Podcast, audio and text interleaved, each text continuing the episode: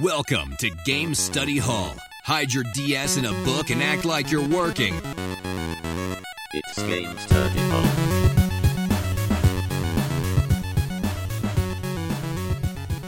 Tonight on the Dan and Guy Power Hour. What have you been up to? Because I have been playing nothing but Counter Strike. Uh, let's see here. I've been busy with travel mostly. Uh, other than the wedding travel? Yeah, because I had to travel for work twice, and the way the wedding fell, I basically ended up having to go down there like not ever like there was an every other week, and then it's just been Oh. busy. Yeah. Oh, right, because you had to travel down for work, then there was the wedding, then you had to travel down for work again. Yes, Yeah, that's uh, doesn't sound fun. that's fun. It's just uh, haven't really had much time to actually play Splatoon two. Oh, is that? Oh, that's. I didn't even realize that was out. Yes, it came out over a month ago. In fact, that oh, was wow. that was kind of the realization. Oh my god, I've had this game for over a month now.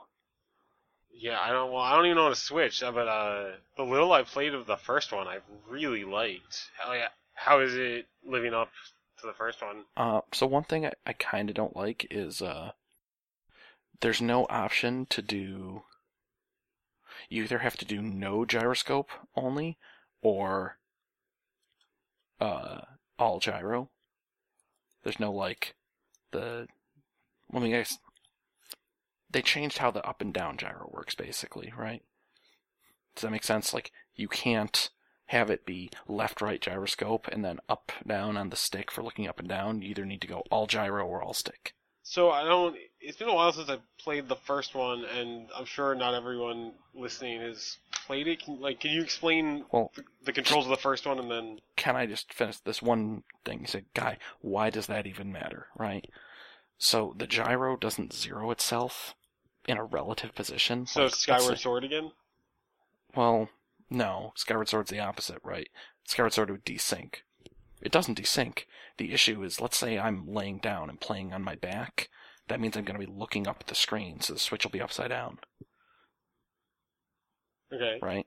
Yeah. Gyro doesn't like that, and it keeps having my character basically either looking straight down or looking straight up. Like it uses an absolute check on the gyro instead of a relative check. Oh, okay. Interesting. That sounds Yeah, really poorly weird. implemented. Yeah, because you know other Switch games use relative. Like if I'm playing Skyward Sword upside down, not Skyward Sword, Breath of the Wild upside down, the gyro works. If I'm playing Ocarina of Time 3D on my 3DS upside down, gyro works. If I was playing Splatoon 1 upside down, gyro works. You play a lot of games upside down. Yeah, because laying down is comfy. What- that's what do you- right, right. Because it would be yeah. That's, Yeah, it's not that I'm upside down. It's the controller is upside down. yeah. Okay, but so but but going back, did you want to? Right. So, uh, Splatoon, you uh, you go around and you paint stuff, and then there's also ranked mode. And I guess the ranked modes are different than what they were in Splatoon one, except um, I haven't unlocked ranked yet because I've barely been able to play the game. Uh, well, I, I meant even uh, more specifically the controller because I play I, I played maybe two hours of the first Splatoon. And I really liked it, and I have a vague recollection of having a weird complaint about the controls. Uh, but I, for the life of me, cannot remember what it was. Um, I mean, so what what were the controls in the first one that they're now different in the second one? so in the first one, if it was relative positioning, basically, I could hold the controller upside down. What is the what is the motion controls control? Right? Are they Uh, look just aiming? Right? Yeah, so like you use the left control stick for strafe, walk forward, back. You use the right control stick for looking around and aiming. You also use the gyro for looking around and aiming. So you use the gyro to kind of do like the precision at the very end. You use the stick for the big movements. Okay. Oh, but you can do both at the same time. Yeah. Okay. And you're sp- wait. What is the difference between the first and the second? It's just the relative. So the issue is, yeah, the relative, right? In order for me to, you know, if I'm playing on my back, basically my character will be looking straight up or straight down all the time. So I either need to, you know, sit up, which isn't comfy, or I need to, uh, yeah, basically either sit up, not comfy, or I need to just turn off gyro, which is not accurate. You know, I I actually don't like playing video games lying down. Or actually, I don't. I don't. I also don't like watching movies lying down. I don't. know, I That's don't. kind of weird. I don't. I don't find it comfy, and Hmm. it's probably because lying down makes my tinnitus go crazy. I don't have tinnitus because I keep my volume super low. Like right now, And that's not Guess why. what- That's not why I have what my- tinnitus. what do you have tinnitus from? I've had it my entire life. Oh, you didn't get it from the loud musics or the loud video games? Well, no, I well, I, I actually probably got I got a lot of ear infections as a child. That's Yeah. probably because of that. Yeah, you should have uh, gotten some of the antibiotics. Uh, yeah, well, when you're five, you don't get to make that decision. Um, I guess so. I also don't know if it's from that. I just know I've had tinnitus as long as I've been alive, or as long as I have memories for. So, like, I just as well could have been born with it. I couldn't tell you. What if you don't have tinnitus, but what you think is normal is act or what sounds like nothing to you is tinnitus? I said that wrong. You see what I'm saying? Right, the, the universe just sounds like this. Yeah. What if this is just the sound of the universe? Because that's what I thought was the case most of my life until the show Archer, where he's like, it's gotten to a point where I have to sleep with a fan on. I go, oh god, this isn't normal. right, like, I never thought about Oh it. yeah. Because it's been literally forever. I've had this ringing in my ears. And all of a sudden someone goes, hey, you're not, you sh- your ears shouldn't ring all the time. And then, you know, and once the curtain's pulled back, Yeah.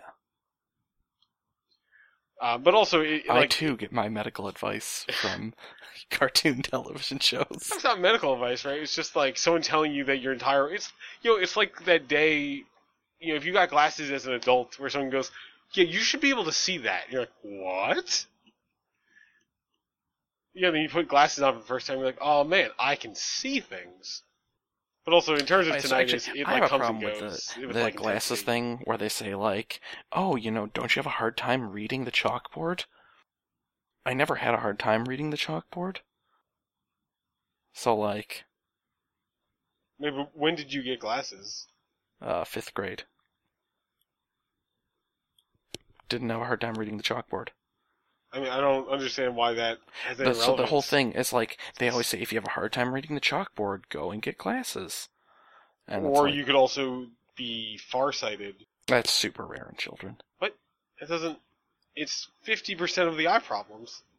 No, it, if you look at age distribution, though, almost all the people that are farsighted are actually elderly.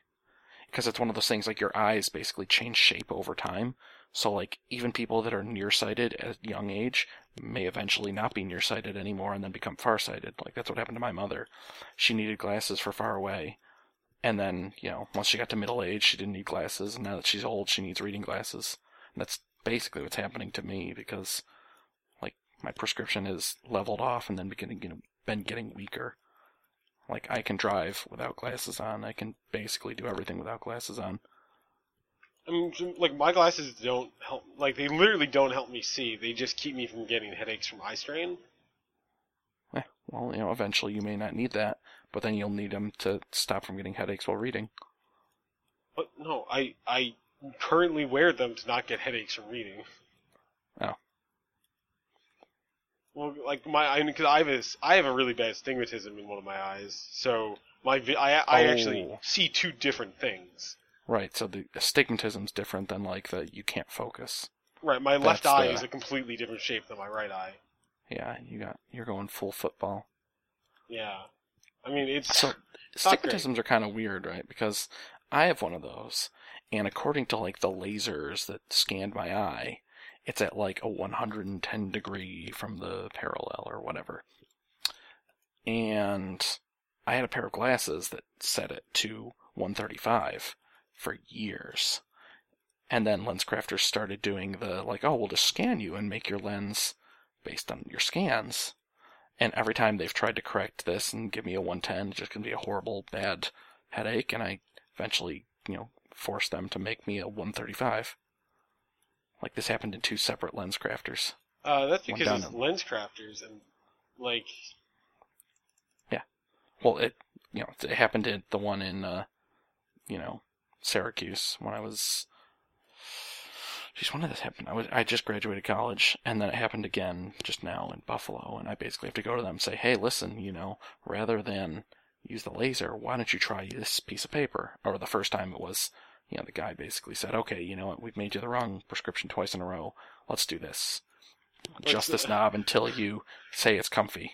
let's do that And- thing that your doctor says is a good idea. Yeah. Well, no, it was basically the one the one eye doctor's like, you know, because they made the lenses, and now I'm like, these hurt. They remade new lenses, like these still hurt. He's like, all right, let's try this. I want you to adjust the you know number until you tell me it feels good. So I adjust it. He makes note of it. He randomizes it. Says, okay, do it again. I do it again. Do all three times. I picked like 135, and he's like, okay, you picked the same number three times in a row. Whether or not this is perfect uh, for your eyes, this is what you think and feel is perfect. So this is what we're gonna make your prescription, and uh, it worked great. And um, you know, then I saved that piece of paper with the prescription on it, and then when this basically the same thing happened in Buffalo, they scanned my eye. They're like, "Oh, this is what your prescription should be," and I'm like, "Why don't you try this?" yeah, I, I don't really trust. Uh,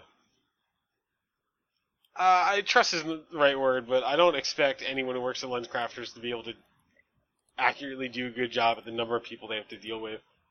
I mean, he, it is an eye doctor. It's like a an optometrist. Like a the guy got a medical degree in eyes, Oh, but I mean the, the people I've dealt with at LensCrafters were just oh, technicians. well, the, yeah, right. The person who filled out an application, they said, yeah, this will do.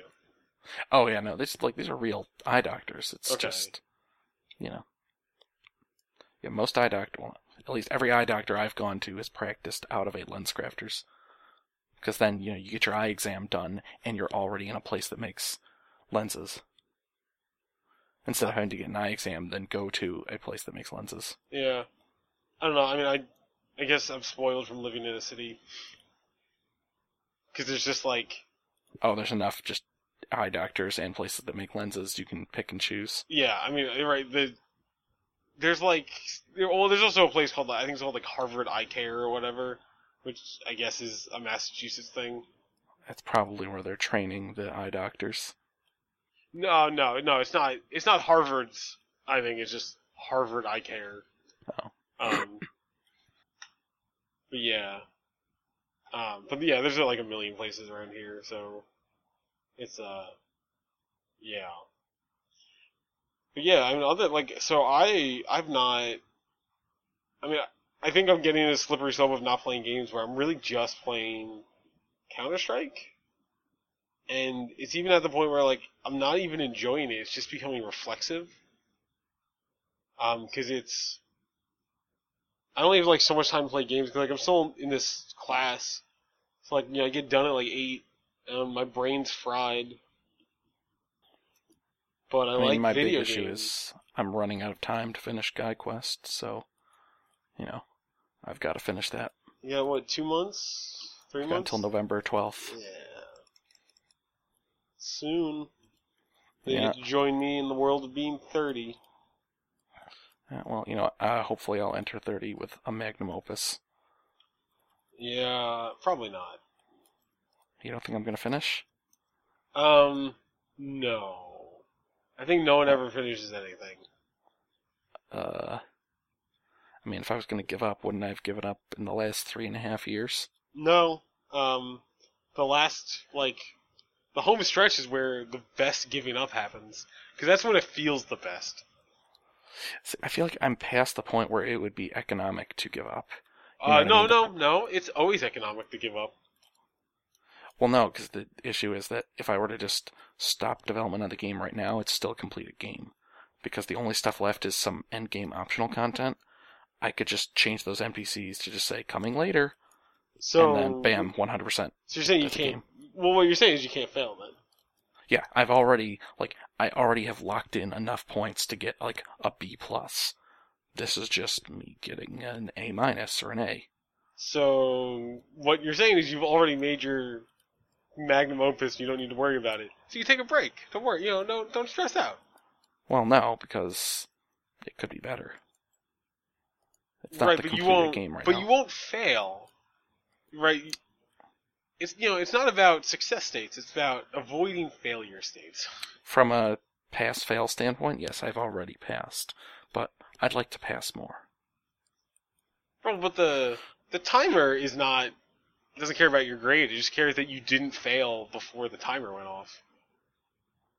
Um, Right? You can be like, I No. finished this amazing thing before I was thirty, and then you know, and then I went back and like it's not it up. finished, right? It's more like You just said it was finished. finished. You can finish No. it and then make it better. That's totally an acceptable state.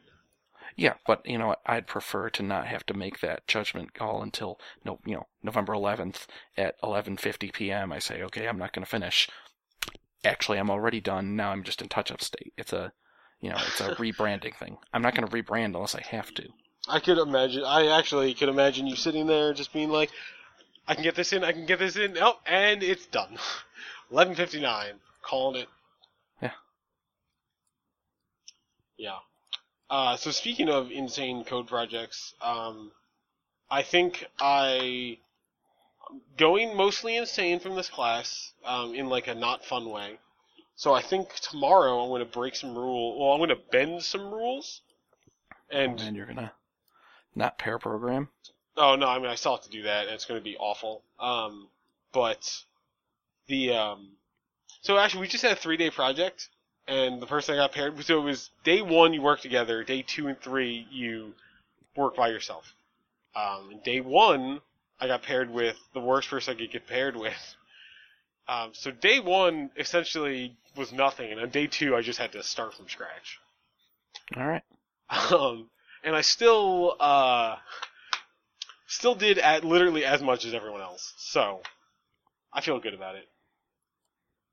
Although that time, so day one we had to like present what we've done so far at like midday scrum, and my partner made me present, even though it was like all of his garbage, and I got yelled at for doing it wrong. I was like, ah, that's By- great. By who, your partner? No, no, by the by the teacher because I know well like I know well enough when someone is stubborn to the point where convincing them to do something else would take more time than it would be to just roll with it and fix it later. Right, because like I knew it was a three day project, so I just let him do all the like. You know, at the point you realize he's not going to change his mind about doing it wrong, you're just like, oh, I'll just, you know, when I pass this off to you, I'll go work on my own thing, and then, you know, I got yelled at for like all his bad work, I was like, oh, hey, you're saying all of these things that I said, but I'm not going to throw my partner under the bus, because who does that help? But then, uh, then ha- so if you're doing a project and you can't, you can only, you can either do it, um, in the proper way, or you can finish it. What do you think is more important from a learning standpoint? Um, from a learning standpoint, doing it the proper way. Uh, you're better off. No, uh, a- no, no, no, you're in a not proper in the sense of like, oh, I'm going to, I'm going to cheat this and like do this jury rig way. I meant like, the project says do X, Y, and Z. Z is the thing you're learning, but in the interest of getting it done, you just do Z, which is the new thing. Um, I mean, depends on what X and Y are and why well, you skip right, them. right. I mean, yeah, context. But in general, the new thing, if you can only work on one thing, something old or something new, in general, you want to work on the new thing, right? Uh, yeah, I guess. Okay. Well, the point being, I so today's project had all this like extra, just like middle stuff that we had done a bunch and was not like challenging. It was just time consuming. So you know, I go to my like, hey, let's let's just skip this. Let's go straight to the thing we're learning, um, and then we can go back and fix it. You know, after we understand this new topic. and I just got yelled at for like 10 minutes at lunch. Well, this isn't what, you know, you're supposed to be doing and this is wrong. I'm like, "Oh, no, no, yeah, we're just doing it this way, you know, to like get it working and test it." And they're like, "Well, no, you should really do it this way." And he like kept explaining the thing that I just said that we intentionally didn't do. I was like, "Yeah, not helping. Thanks, guy." Um, but yeah. So I think I would need the context to more fully understand and enjoy this anecdote. Yeah, no, I'm just yeah, I'm just ranting about bullshit that in context doesn't even make any sense. Um, it was essentially like it was it'd be like if you're training for a decathlon and you've never ridden a bike before, and your instructor's like, "Hey, go run a you know decathlon tomorrow, go go run a mile." And you're like, no, "I'm gonna go I'm gonna go ride a bike because I've never done that before." Um, and he's like, "No, don't do that. I don't want you to ride that bike." And we're like, "Well, the decathlon's tomorrow." and I don't know how to ride a bike, so whatever. I don't know why I'm coming with these metaphors. So tomorrow's project is like this build a pyramid scheme display, and I think I'm going to not do that and actually make a pyramid scheme game. So make like a, a live multiplayer game that's like played in small increments, um, where you can see how many connections everyone else has, but you can't see if they're up or down connections and then you so you just like you just keep shuffling around until the timer, trying to get the most points every round, and then like you do ten rounds or whatever. Um, so I'm just gonna say that's a bad idea because JavaScript is not good for games. I mean, JavaScript's not good for anything. It, no, it has its uses. It's useful for making, you know, minor adjustments to elements on a web page. Minor. Yeah. Right. If you want to add some small interactivity to your page, that's what JavaScript's good for. It's not that good if you want to, you know, make a full JavaScript application, but you know. I mean, well, I don't really, I don't have much of a choice, right? So I have to use JavaScript, and I have to work on this project. Um, so my only option really is to just modify the project, right? Um, why don't you just do the one, like, why not just do the bare minimum effort and just get through? Because I still have to do it, so I might as well have fun with it, right? Uh, get, just toe the line. Stop, stop putting a brand on yourself. You're just gonna draw attention. Well, no, it's it. Well, I mean, there's there's ten of us, right? Like, I I try really hard to not draw attention to myself, um, and they are not making it easy. They, I mean, so they insist every day that every group present to the re- that like every team of people present to the group their work and then like do a demo, share their screen, and explain. And I was like, no, no, let's not do that. Let's um, let's not do that thing that drives me insane. Like, and then like in the morning, you'll ask questions, you'll call on people. I'm like, hey, yeah, don't don't do that. Don't call on me. But they do. There's a reason in high school I sat in the back, and there's a reason in college I didn't go to class. Um, because I don't want to be called on. Because I learn better when I'm listening and working, mostly working. Calling me, I'm going to just pretend like I don't know. Yeah, I just don't like school. That's why I got a job years ago. Yeah, well, some of back to school. some of us didn't make good life decisions. Okay, some of us made great life decisions, and now they're 30 and in a, just uh. I'm going to cut all this out, aren't I? Yeah, probably. God damn it. I made great life decisions. Yeah, well, you know, some of us some of us need to learn late in life. Um God damn, I hate this class. Guy, I hate it so much. Like Why did you think going back to school was a good idea? no, I okay, okay. On paper, I've said this a bunch. On paper, this is the right decision. Like in the grand scheme of things, this is the right thing to do. It's not or no, I'm sorry. It is the correct thing to do. It is not the right thing to do. It is awful, and I hate it. Hate it so much. And like, just everything about it is bad. and they don't. Yeah, I think you would have been better off getting like a degree. Yeah, but it would have taken like Would have taken years. Years. Yeah. years and money feel that I don't have. I don't know. I feel like it's one of those things like you were going for the band aid fix of. So, like, sometimes in coding, right, you'll have structural problems. Like, this is just bad at the base level. This needs to get rewritten. And, you know, you'll think, well, okay, maybe I can just patch it. Maybe I can just try to work around it. And you're always better off just starting from scratch. You're always better off just starting from scratch. Right, right. Yes, except you need to be able to make it to the end of the time it would take to re, you know, to start from scratch. Yeah. You know, if you have to ship in a month and it's going to take you two months to start from scratch, but only one month to band aid, you have to band aid. Uh, no, you delay. Assuming delay is not an option. It's always an option. That's true. It is always an option. It's always an option. Always an option. Yeah. when you work in enterprise software, there's no arbitrary deadlines. Yeah, you might lose some money. There, you know, you might be contractually obligated to ship something and say, "Sorry, we need to break the contract, and it's going to cost us X, and we're going to have to pay for it out of pocket." But you know, if you always have the option to delay. Yeah, well, you don't always, uh, you know, uh, you know, fuck. Yeah, I could have delayed. I could have gone like crash on people's couches and like all this stuff. It's not too late, I guess. Um, but yeah, I I hate it. Like I'm I'm really unhappy, and I have never like I've lot, done a lot of dumb things in my life, and a lot of things I'm like, oh, I probably shouldn't have done this. This is the first time where I'm like, this is bad. I did a bad thing and I fucking hate it. Oh my god. And the worst part is they are just trying their hardest to make me feel like an idiot.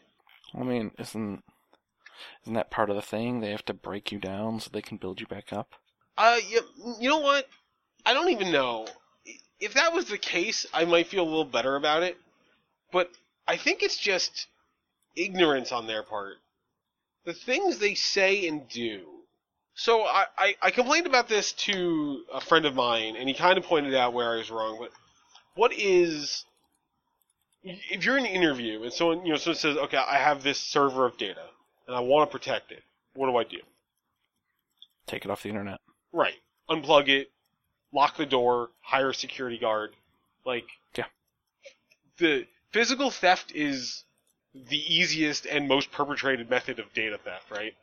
And at some point we were talking about databases, and at some point interviews came up. I was like, yeah, you know, just make sure, you know, when you ask, when someone asks that question, you say lock the door. And the teacher's like, haha, what a good joke. Like, oh, that's not a joke. Um, Well, and you say it like lock the door. That it kind of sounds like Right, like so- the snarky joke, right? The, you should just say it seriously. I would take it off the internet. Well, right. You take it off the internet, lock the door, hire a security guard. Like, these are all the Right, high level answers that if you don't say them, you're just wrong. I, I would just I would keep it simple, right? I would just say I would take it off the internet, and they'd say, "Why would you take it off the internet?" And you basically would just explain like, Well, no, that's I, that's not a good enough answer because it can still be physically stolen if it's off the internet. um, I mean, Someone can pick it up and walk out the door with it. Someone can plug into it with a physical drive and take the data. Uh, okay, so my, the example I gave, so my friend pointed out. He's like, you know, and the same thing you said. It sounds like a snarky remark, and it's true. It does sound snarky, but it's still true and very important. It's the example I give in in a QA interview. In general, they will they'll ask you a bunch of like, how do you test this? How you test that? And they'll give you something simple like a marker or a stapler. And be like, test this for me. You know, how would you test this? And if you do not say, does it staple? You're wrong and you are not getting that job, regardless of what else you say. Because if you don't know, like, it'd be like if someone handed you a program and the computer didn't turn on. Like, you, if you miss the most obvious and I guess it also depends on what it is they want. Like, is the assumption that you're going to like are there certain assumptions in mind if you like is the security of your data like where of your uh what's it called is your is database security like of your data remote? center like assumed is the security of. Well, no. So you, especially in an interview, you never assume anything. Like you would ask for certain assumptions. Well, no, no. I think that's wrong. I think in an interview, you specifically don't, and you run down all the things that you might take for assumption and explain your assumption. Well, that's what I'm saying. You'd say, "Well, is my data?" You would ask, "Is my, uh, what's it called? It's my uh, Right, like warehouse? i- is right? Is the storage local? Is it my uh, cloud? Is it you know? Are we using a service? I don't. I don't think you. I don't think you ask those as questions. I think you use them as statements. Right, like if it's you know if it's stored locally, I do this. If it's stored remotely, I do this. Because I think, and I- I think a big problem with this in general is this idea of what's memorizing word. I'm thinking of? Not data farm, like a data. server center, Yeah, data server center. data, a data center, data center. There we go. Like you ever have like something just like on the tip of your tongue and you just constantly. The older we get, the more words we have in our brains, the harder it's going to be to like pull things out, right? Like this is how data this is how data storage works. There's only so much you can do with it. Oh man, see, so I had a question the other day that I asked my friend, and turned and I think I've come to agree with him that it's a bad question. I don't remember if I asked you this. What, that, what would you do with a database of infinite size? what would I do with a database? like how how would you how could you manage a database of infinite size to be able to like access the data in it and Um, i think ultimately it's a bad question that there's they're really like that in in reality if it was actually infinite you could never do anything with it why not? because the data is infinite you could never parse it in enough time to be able to use it Infinite data or like just a database that has the potential to be infinite in size? no the the amount of data you have is infinite in the sense that it is beyond the scope of man of like conventional manageability right like sql's good because it queries so quickly right like Yeah. at a certain point there is so much data that even sql isn't fast enough right Um, depends on how big your. infinite so my friend was saying that he thinks this is a bad question and his explanation i think um i agree that it is a bad question in that you know something that's actually infinite yes you just couldn't do anything about it but in reality any significantly large database you could always just break up into parts Well, I was gonna say you just get enough servers and then they can share the load. Right. So for a significantly large database, an actually infinite database, you could never split it up enough because it's infinite. You know, anything you split up would then would thus also be infinite, right? Yeah, but that can't exist. So Right. Which is thus a bad question. But so the reason I came to this question was um, we were doing SQL versus non-SQL databases, and so instead of reading the material, I went to YouTube because um, there are a lot of errors in my coursework, which is frustrating. Um, so I've just I've just come to not trust it, um, which is frustrating on a whole different level. But so I was you know I was watching videos about databases, SQL versus non-SQL and stuff, and someone was talking about how non-SQL scales better um, broadly, but SQL scales better in you know depth. And I was like, oh, that's interesting. Which my question then immediately turned to, okay, what do you do when your database is too big in both directions? you redesign Right. because it means you did something wrong. Right. I mean, so my thinking was that I mean, data storage is getting cheaper and cheaper, um, and thus you know file larger and larger. So you know, what do you do with a database that is several million terabytes or whatever? You wait until it's economic to work with that much data, or you redesign. Right. Well, right. That's the real answer. Um, and you know, it took me a bunch of like asking. I don't know. I kind of like finding the answer to a question that you then discover is a bad question because I think that journey is interesting. But yeah, I don't know. I mean, it's like the whole the whole thing with the NSA where they are collecting data so fast and that they just don't know what to do with it. Right? Like the amount of data they're collecting in an hour is so massive and they just they don't even have a mechanism to you know accurately or usefully parse any of it. For now. You say that, but they're always collecting more. So Yeah, pretty much no matter what. Right, but they're collecting at a linear rate. No, no, they're not. The number of people Yes. in the world are in, is increasing, as is the number of computers. Yeah, but computers are scaling faster than. Uh, No, no. See, as computers scale, they produce more data.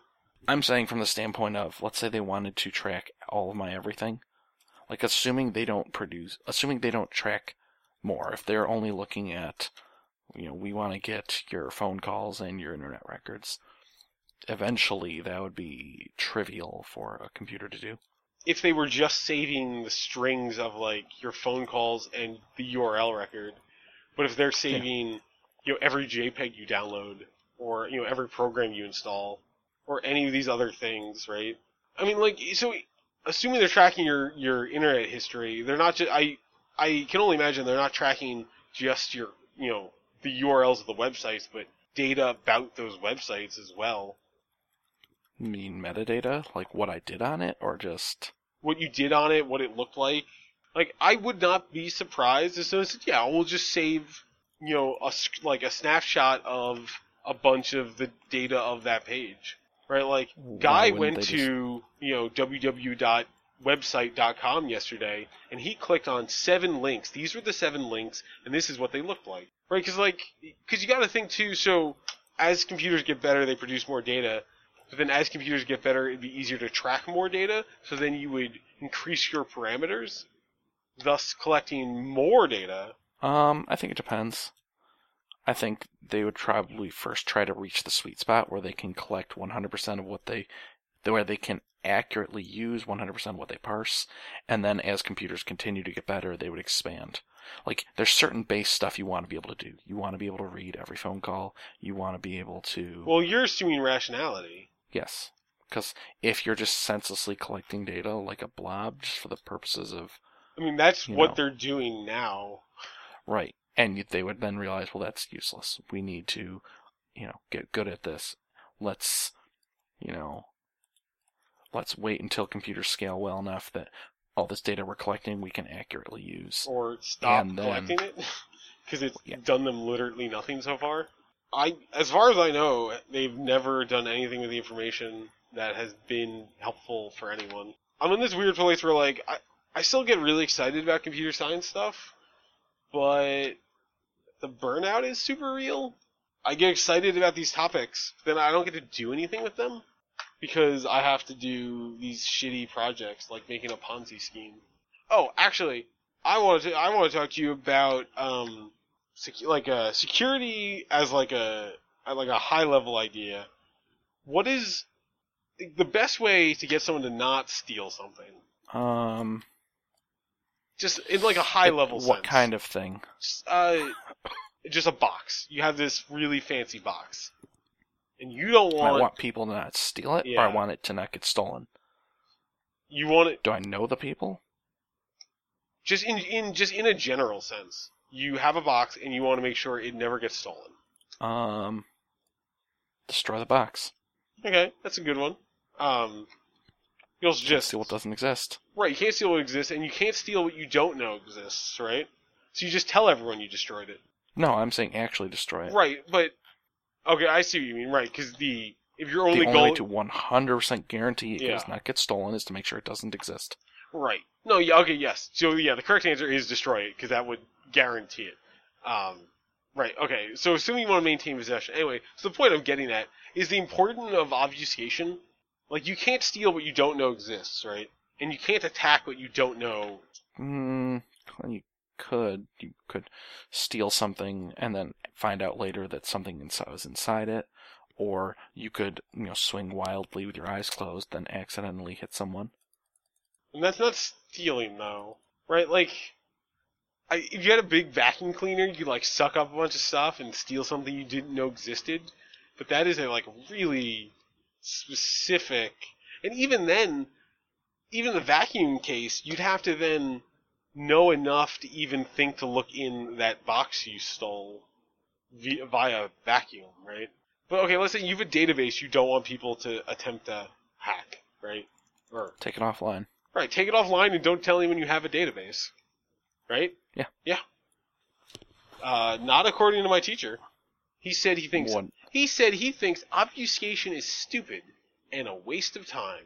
And I did not have the heart to tell him that hashing passwords is by its nature obfuscation because you're hiding the hash. Like cryptography Uh. only works because of obfuscation. Yeah, I guess technically. I mean, technically, like mean, technically is the most like important way to be. Technically correct. The best kind of correct. Mm, I mean, if you want to get real, it's one of those things where then you know everything's obfuscation at that point. Like Well- you, Well, no, because if you know the hash, then it's has no value. You need it to be obfuscated, right? uh, I mean, if you know the formula for the hash, then you just have everyone's plain text passwords, yes, yeah, I guess. right? Like, am I crazy? No, that is correct. Yeah. So you need a level of obfuscation. Why? So he was saying you should never obfuscate anything. No, he, he was just saying that because we were talking about it, and he's like, you know, some people think it's you know it's important to hide these things, um, you know, and really you should just, enc- you know, he's like, really you should just encrypt it, and then you know it'll be secure and blah blah blah. Like, if you do both, you're better off in every way. They, al- I also don't think they think. I don't actually think they're thinking about security. I think they are exclusively thinking about how people want them to handle security in like a general sense. Or like if someone hires you, and they're like, make this secure, like what they would expect, oh. not what the actual answer is. Well, yeah, I guess it's it's kind of the you know using industry standards versus doing something yourself. Yeah, you might be able to come up with something new and unique and groundbreaking, but chances are you'll be better off just using an existing library.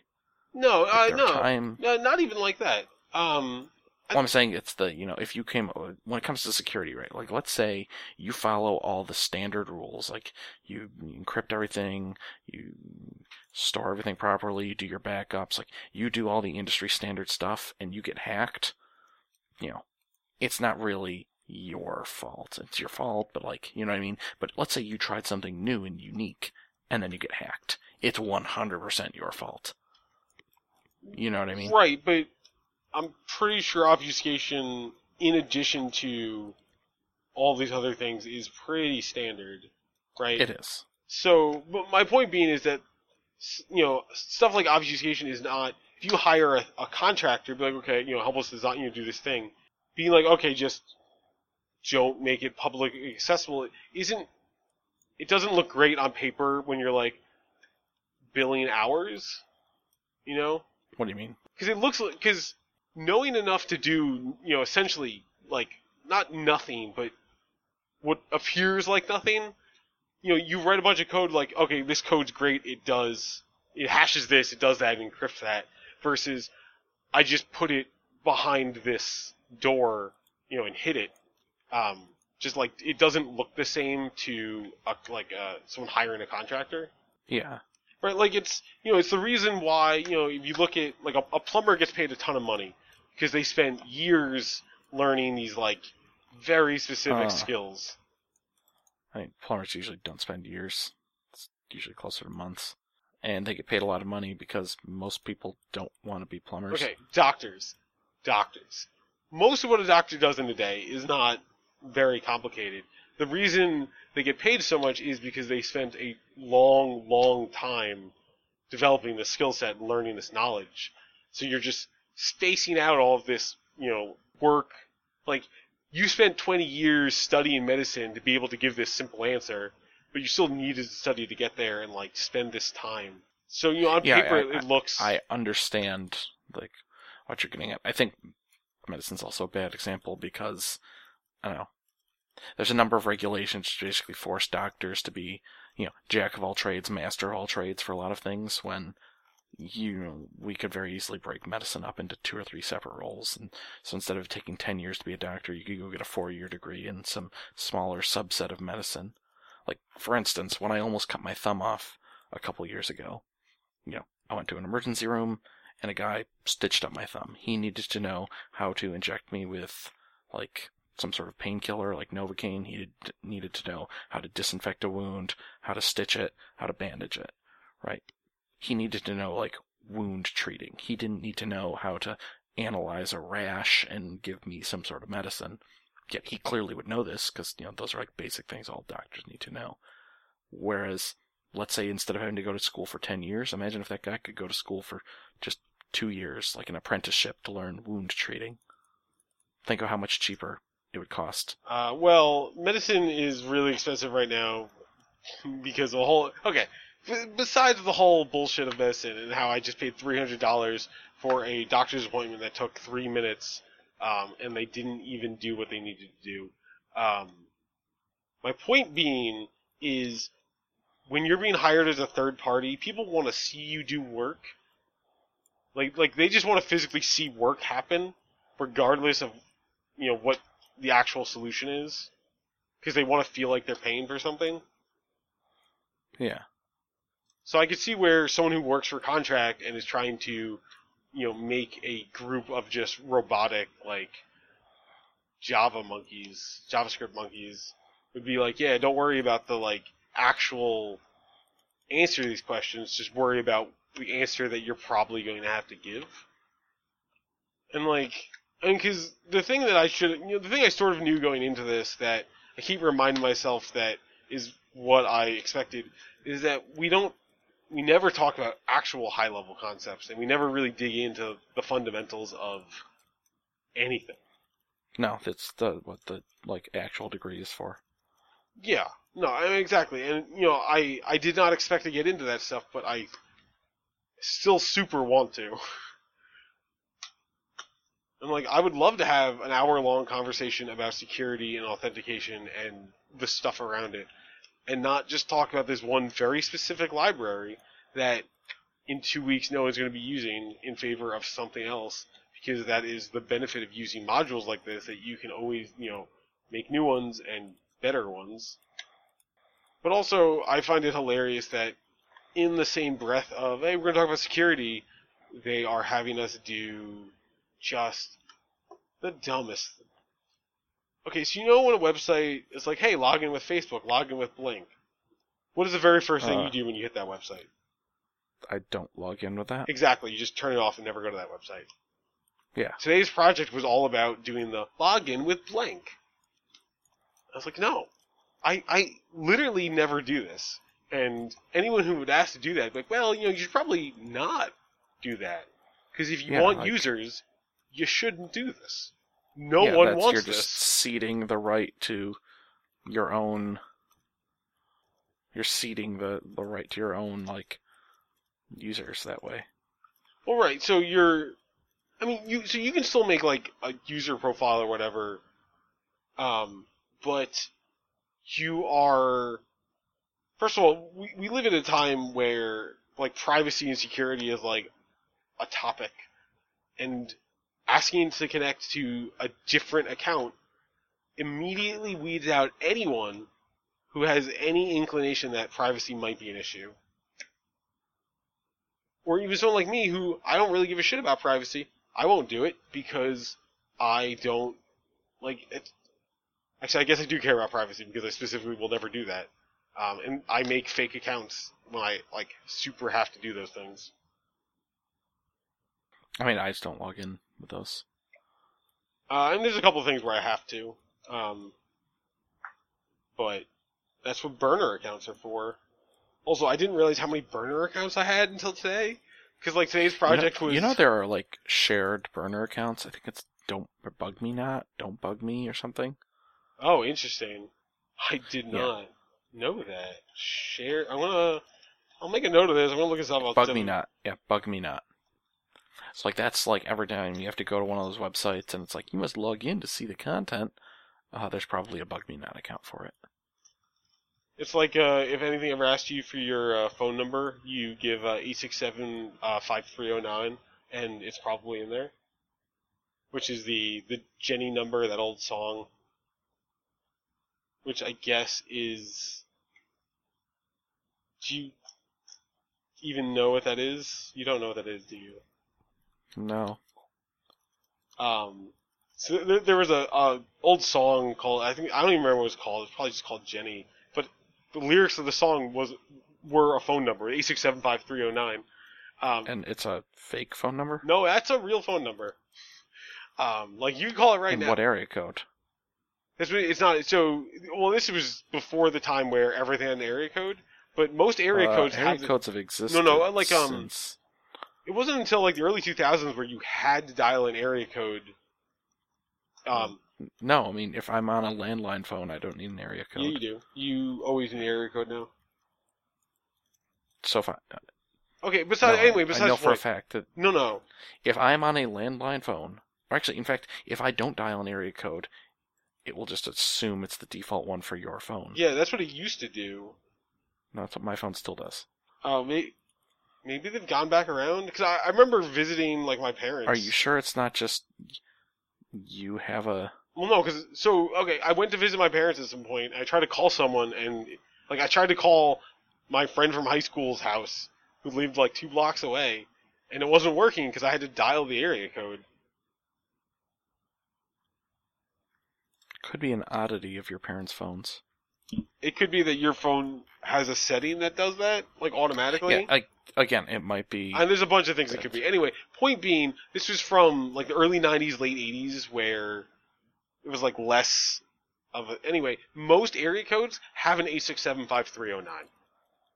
Okay. And that song is the reason why, if you ever watch a movie or a TV show or anything, there is a fake number. Like they always use a like five five five something something something because I think there's a reason why they do five five five. I don't remember what it was, but it was like because there was a song Like you, where there was they used the letter, the real number a six seven five three zero nine, and everyone who had that number went insane because people kept calling them. That is literally Oh, why yeah. that law exists. Yeah. Um, interesting. Yeah. But if you ever need a phone number for something, just use your area code and then 8675309. Because chances are someone used it somewhere, so you can just tap into it. You know, like you go to the grocery store and you're like, oh fuck, I don't remember. Or you you go to like Dick's Sporting Good, you're like, I don't remember. I don't if I have an account or not. Just do 8675309. Pretty good chance. Um, but yeah, that is Fuck, what was I even talking about? This was not. Um, Uh, bug me not. Bug me not. Oh, no, that's right. Realizing how many fucking burner accounts I had. Um, until today, because the, the whole project was like, you know, authenticate to, you know, authenticate to Facebook, authenticate to Reddit, authenticate to Tumblr. I was like, alright, uh, I have burners for all of these, apparently. So I was just like connecting to all of these burner accounts I have. Um, and then when we were presenting, everyone's like, "What the fuck is any of this?" I'm like, "Yeah, it's a, it's a burner." Why are all of your accounts different names? Yeah, I, but like I didn't. I most of these were just made naturally from like I needed a thing, so I just made a random account. Um, and then all of a sudden, like when you put them all together, I look like a crazy person. Are you one of those antisocial people without a Facebook? You know, they tend to be serial killers.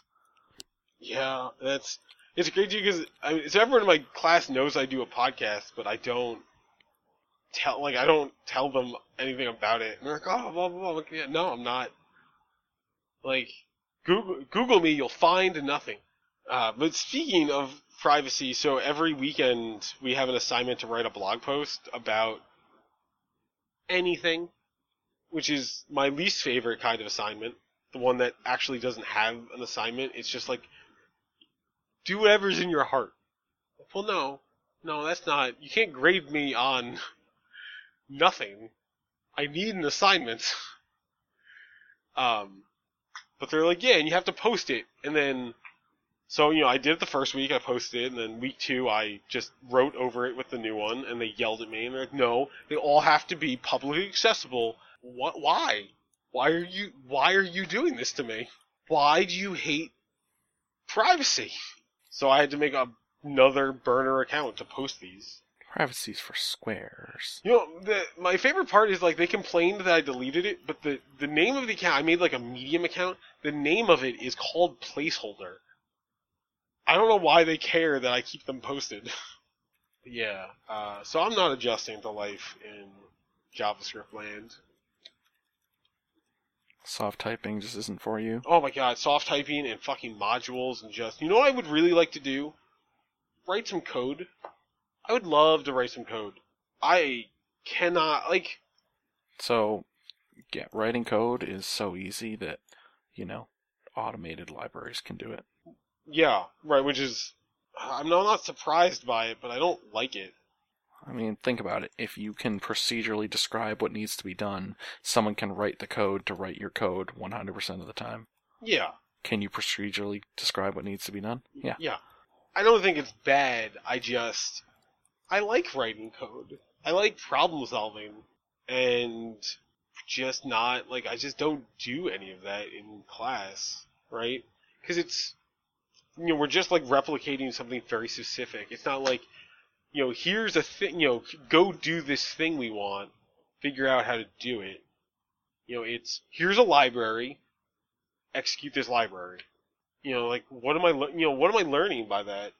You're learning how to use that exact library. Right, and nothing else. But the probability of ever using that library again is zero. Um, well, I guess the idea is you use this to get a job at a place to get the experience that you never need to worry about your education uh, when applying for a job, right? You find a company that's very specifically working with this one library. Yeah, I mean, I guess, but I mean, the odds of that library even persisting for the next six months is a gamble, right? Yeah, well, it's I mean, like, well, why not just, you know, use a scattershot approach? Be like, hey, we're gonna just hit ten of these, and then you can be like, well, you know, I I touched on a bunch of these, and even none of these exist. You know, the eleventh one won't be any harder than the first ten, so you know, I guarantee that I'll get it, right? I don't know. I think I um, I think in a general sense, I just complain too much. And I want to stop complaining, but I can't. I just don't know how. you should have gone back to school. I should have gone back to school. I don't disagree with you, not in the least. But this point, I'm already I'm already in this deep. So I'm like, if I stop now, I'm out a bunch of money and a bunch of time. Well, you can't stop now. You need to finish it. It's just uh, whether you should go back to school after this. Yeah, I mean, I forgot. Did you contact UB and see what yeah. it would take? Um, what did they say? The it essentially was grad school would be infinitely cheaper, and Then why not just go back to grad school? because grad sc- because I'd have to take the GREs. Grad so grad school would take minute like I, if I raced through it, it would take you know a little under Three years. two years if I raced through it. Realistically, though, because you're going to need to kind of get caught up to right, the computer it would science take part, three, it would actually take three. which is a long time to support yourself through university. Um, Get a job.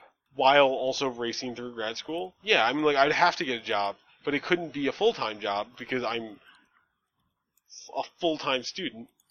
So it'd have to be a part ish time thing, which doesn't pay a lot of money. Yeah. Um, you know, I'd probably try to RA if you can even RA as a grad student, at least save there. I don't I mean, then you'd be staying. Uh, it'd be cheaper to be off campus. then RA. RA is free food and rent.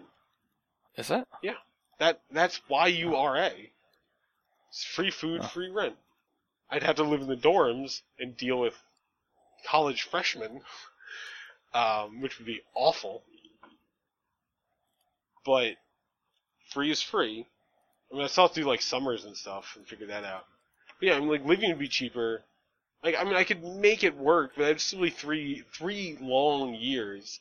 Whereas I could do, you know, these twelve weeks, which I'm now five through, four and a half through. Um, and these 12 weeks aren't actually 12 weeks, it's like eight plus um, job prep or something. Um, it's like, you know, when I get a job, I can, you know, a good job will pay for more schooling. Yeah, that's true. Because then at that point you could just go to school like nights and weekends. Right, I could do I could do one class at a time while working a, a job that is also paying for it. Or if you know you work for, or if you get really lucky, you you cut back on your hours to take you know to go to class because they want you to you know get more school. I mean, I've heard of places paying, but I've never heard of them saying, "Oh, you cut back in your hours." Usually, it's like, you know, I mean, it depends. go to school at nights. I mean, it depends what they want, right? Yeah, like if you have low level person you know you have a bunch of low level people and you're a bunch of high level people you have no one in the middle you want to make sure that when you lose your high level people for you know retirement they move whatever that you have people to replace them and you don't want to just you don't want to have to hire out so you guarantee that your low level people have the ability to at least cover that ground if they need to I mean, usually you can get to that point though through like internal training. Oh, I mean, I'm not. I'm not saying that like it's. I'm saying it's like a one in a million chance, but it's still a thing that could happen. Point being, Yeah, it makes more sense to try to get a future job that I also really like to pay for school, or do these 12 Actually, weeks, my- get a job, and find out I hate it. I don't think I'll hate it. No, I, I mean I think I'll love it, but I still have to get to it. But you were about to say, Although, well, I was gonna say technically my old company, the one I worked at briefly, they would pay for uh if you were going back to school for a master's degree or doctorate. But I mean, I feel like it's a meme, right? uh, Why not just work instead? Right, well, right. It, it it looks good as a perk as a company if you'll pay for people to go back to school, but anyone who likes your company enough to like go back for something that is in that scope is also someone likes your company enough to be putting in the amount of effort on their own to just be a better employee. Yeah, I have no idea. I don't even know what I'm going to be looking at, you know, come job hunt at this point. Am I just looking for really shitty low end web dev stuff, or am I trying to like parlay this into just some sort of like code job in general? I mean, you wanted to do game development. Game development is not where the money is. The money's in enterprise software. I mean, well, I don't care about the money. No matter what job I get, it's going to pay more than my old job. But like, do I? Th- I mean, do I think I could get a job like coming out of this? Do I think I could get a job in not JavaScript? Right? Do I think I could get a C plus plus C sharp job? Well, if you, if you had a C++ job, you could easily go into the JavaScript because, you know, it's C++. Whereas if someone's hiring for C++ and you say, I know JavaScript, Well, no, no. I, like I'm uh, saying I know C sharp and C You know, coming out of a boot camp for JavaScript, being like, oh, but I also know these other much, you know, better languages. I feel like on paper they'd be like, well, why did this asshole go to a JavaScript boot camp, and why is he applying here? Yeah, that that's what I mean. Like, Yeah, I, I, I don't know how even you're going to spin this boot camp. you know, what, just say you, you know, you decided to kind of change your career path because you know you went to school for economics, you didn't really care for it. Oh no, I love I Um, love economics. Well, you don't tell them that. No, no, You you, tell do them tell them that. You just, there's no work. No, the, the real answer is there's no work in economics, and which is true. Yeah. There is no work Okay, in then you tell them, you know, there was no work in economics, so I decided to kind of go back to school for software development, and Well, no, I mean the, the real answer is right. There's no work in economics. I started doing code as a hobby, learned I loved it. Yeah. You know, worked in QA for a while, loved that. Um, but my real passion is in code. So I went to a code boot camp, and here I am. Yeah. But the exactly. oh, but why a code boot camp? You know, how did you feel at the code uh, the boot camp experience? and you would say, well, you know what, uh, just you, you know, if they ask, well, why a code boot camp instead of getting a full degree, you say, well, you know, at this time, uh, I'm not really in a financial position where I could afford to go back to school for three years. Like, what are they going to say? Oh, no pores allowed. Actually, I think that is. I think that's actually probably the best answer. Better than like, you know, while this is not as deep an education, it is, you know, it is a specific one that you know gives the tools to learn other things. Blah blah blah. No, I think they're right. Yeah. Like, I financially could not make going back to school work. No one's gonna knock you for saying, "I don't have the money to afford three years of college." That's like saying, "Oh, you don't have enough money to buy a house outright." Yeah. Although I do live in Massachusetts, so that one's not the easiest thing to spin. What? Not having enough money to? Yeah, to to go to a free uh, master's program. I mean, it's not free, but there's a bunch of like tax incentives, Tax incentives only help when you pay taxes. Or I don't know. There, there's some like there's a bunch of money if you go to a state master's program, but no, the yeah, I think the like financially is the best decision. is Probably the best answer. As long as they don't ask me about the quality of the boot camp education, because I cannot lie. Like I have no ability to lie. Um, and I do not think highly of boot camps in general, especially this one. Well, make sure you don't say that. Yeah, no, right, exactly, but No one wants a negative Nancy, Exactly. No one likes a negative Nancy. Um, and no one likes. Oh, geez, if he's bad mouthing his the last thing he was at, what's going to happen when he leaves here? Is he going to badmouth us? right, exactly. No, I, right. I know well enough that you do not badmouth the people you used to work for, or you want to work for, or any of these things. But at the same time, if someone asks you, well, you know, was the education good? I cannot lie, right? Like I, not only is it wrong to lie, I'm just not good at it, and I don't like it. Um, and this education fundamentally is bad. And like, I would never rec- in the future. I would never recommend anyone ever go to this program. Holy shit!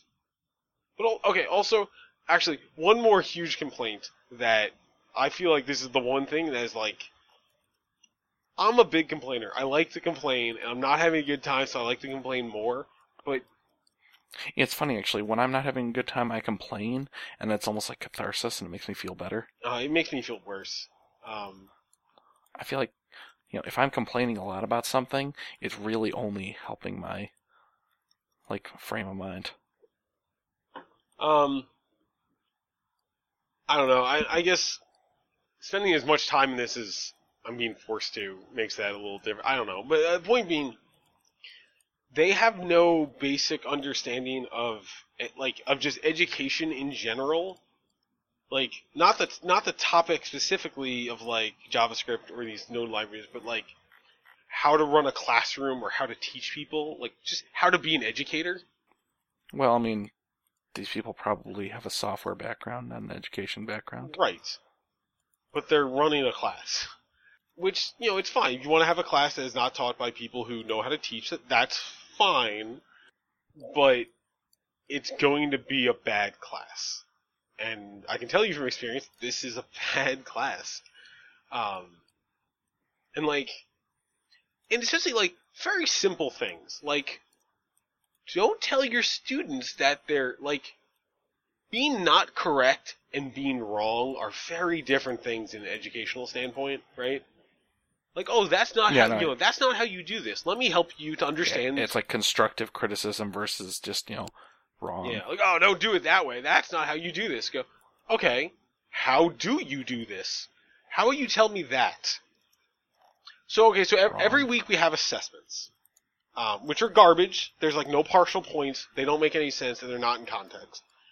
And then when you get back your, they give you your grade, and they'll make a couple statements like, this was wrong, this was wrong, and this was wrong. And they might say, it's wrong because you didn't do blank, or like, you did blank and that's not right, but they won't say what you should have done, or what the correct answer is. So there's no, like, oh, I'm glad I, you know, like, it's too bad I got that wrong, but now I know. Because you still don't know. You still have no idea. And you can't, and they're like, well, I can't talk about it, it's the assessment. Go, well, the fuck's the point? If none of us are learning anything from this. Like, it's fucking insanity. I just hate it. I hate it. Why do I choose just, oh, and, oh, and just the, the whole, like, So every week they give, uh, like every two weeks they give a pair programming survey to rate everyone in the class in terms of pair programming, from like one challenging to work with and five great to work with. Um, Do you get a bunch of? Well, no, so they- they don't give you your grade. Although I guess if I got bad ratings, they'd probably tell me. But like, I gave most people a three, average, as Yeah. a bell curve should fall. And I gave some shitty Yeah. people. I gave one person a one, one person a two, most people a three. I think I gave two fours and a five of ten people. And they're like, and you know, so the one see, I get this message, like, you know, it looks like you rated a lot of the students three or less. Why is it you don't like working with most of the students? Blah blah blah blah blah. Oh, and then And I was like, well, like, you don't. I was like, well, a three is a good rating. That's yeah, average. three's average. Um, You know what it is though? They're probably thinking about it from the like, you know, everyone gets an A standpoint. It's like it's like video game reviews. yeah. You know, you, if a game gets a you know five out of ten, that doesn't mean it's average. It's like, oh geez. Right, what's wrong? Garbage. Exactly. Yeah, yeah. It's pro- so it's probably a little of that. It's probably everyone else else in the class is probably afraid of being like, I don't want to rate people poorly, so they're giving five fours and fives, so like mine stand out. Um, Yeah. I could totally see that being the case.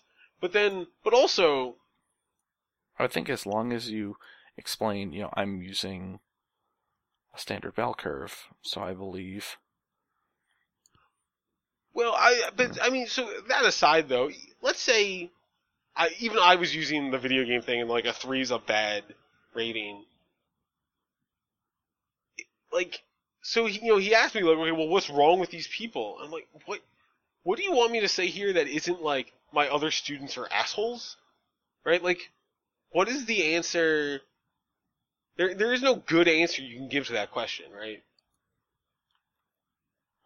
Um, Because like, the you know the real answer to the people who are shitty to work with is that they're shitty to work like they're bad teammates.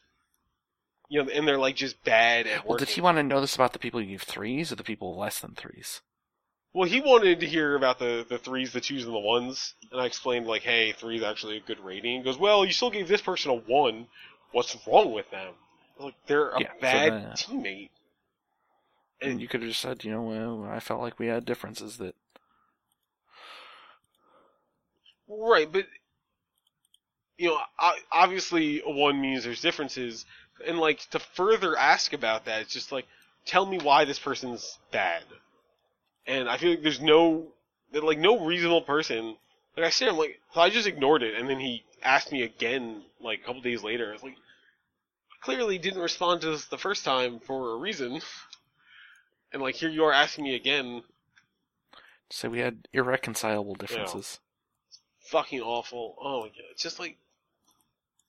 I mean, at a certain point, I understand why we do pair programming. It's because they want to offload all of the like actual learning to just oh, if they work together, they can solve Actually, it. you know, there is one other good thing with pair programming, I guess, and it's not something you really think about at first, but uh, you know, obviously in in an actual like company, you will be working with other people's code, right?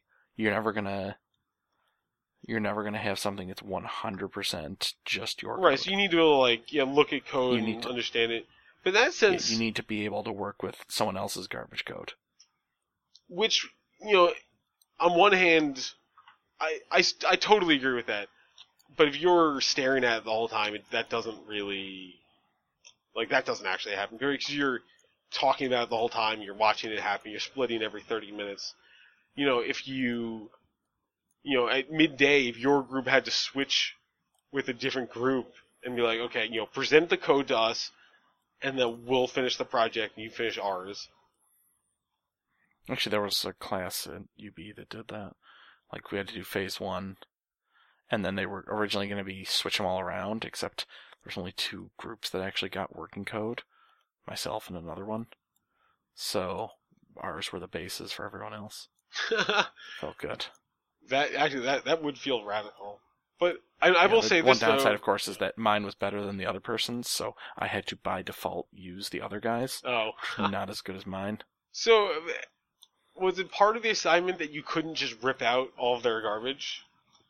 Yes, that was you know also it's the you know and you're not allowed to just like make major structural changes to theirs. Like if you need to tweak something here or there to like make an adjustment, obviously you can. right, like but- add a line, remove a line, but you can't just like tear out the like Yeah, it- core. it's at it's at the grader's discretion if you made too many edits. Yeah, right. Because that would be the very first thing I would like. In reality, that's the very first thing I would do is just start tearing things out whole cloth. I mean, although I do that to my own code also, I I just I just rip stuff out whenever I feel like it has to happen. Which I mean, I think ultimately is the right decision. Um, because you don't ever want to fall in love with anything you're working on because you need to be able to burn it to the ground when you need to. And oh boy, do I do that. I love. There's nothing I feel better about than like Control A, press delete. Because uh, you done put a fire out there most of the time. Or like, I don't need this entire file. I'm just gonna delete this entire folder. This whole directory is gone. Format the drive. Yeah, just back to factory settings. Get the magnets. oh man. Oh my. Oh man. So speaking of just computer train wrecks, I- there are so many things that don't work on Windows or have like special Windows cases that Like what? just like um like Postgres servers, like uh, just random stuff we're using in class. Like we want you to use this very specific like database logger. Like, okay, cool. Oh, there's not a Windows version. I have to go to GitHub and get this like very special like someone made a fix thing. Like if your program's not on Windows, it's probably not worth using. Um, it depends, right? I think with coding, there is kind of the assumption that there's a lot more Linux people, but like for commercial reasons, yeah, obviously. Yeah. Like it would not surprise it if a Linux only guy made something that was for Linux only people, and then later someone else wanted to. You know what I mean? Um, I mean, yeah, I, I can totally see where like specific cases, but I can't imagine a world where whatever that person did doesn't also um, that there isn't just like a readily accessible Windows version, like actual Windows version, and not just one person on GitHub made like a functional version of this in Windows, like database models. I find it hard to believe that there's not a good database for Windows. Uh, there actually is a good database for Windows. Right, no, that yeah, uh, that's what I'm saying. Like, I I shouldn't. Microsoft SQL Server is the Windows database. Yeah. No, right, exactly. And this is my point that like they're using all this stuff when I, without looking, can guarantee that there is a better thing to use that runs on Windows.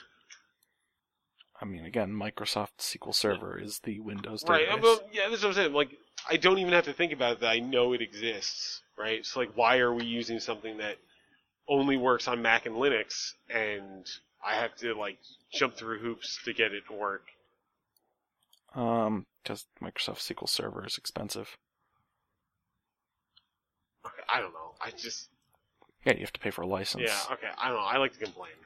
I'm sure there's. I'm. s- I'm still sure there is more. Um, Windows. Whatever. Not the point. I'm tired. I need to. I have to get up soon. I need to be a reasonable human because I've skipped sleeping a lot. Although I really don't want to go to bed. Okay, so w- one of the comments about my assessment, good code, but it wasn't about seeding with external packages.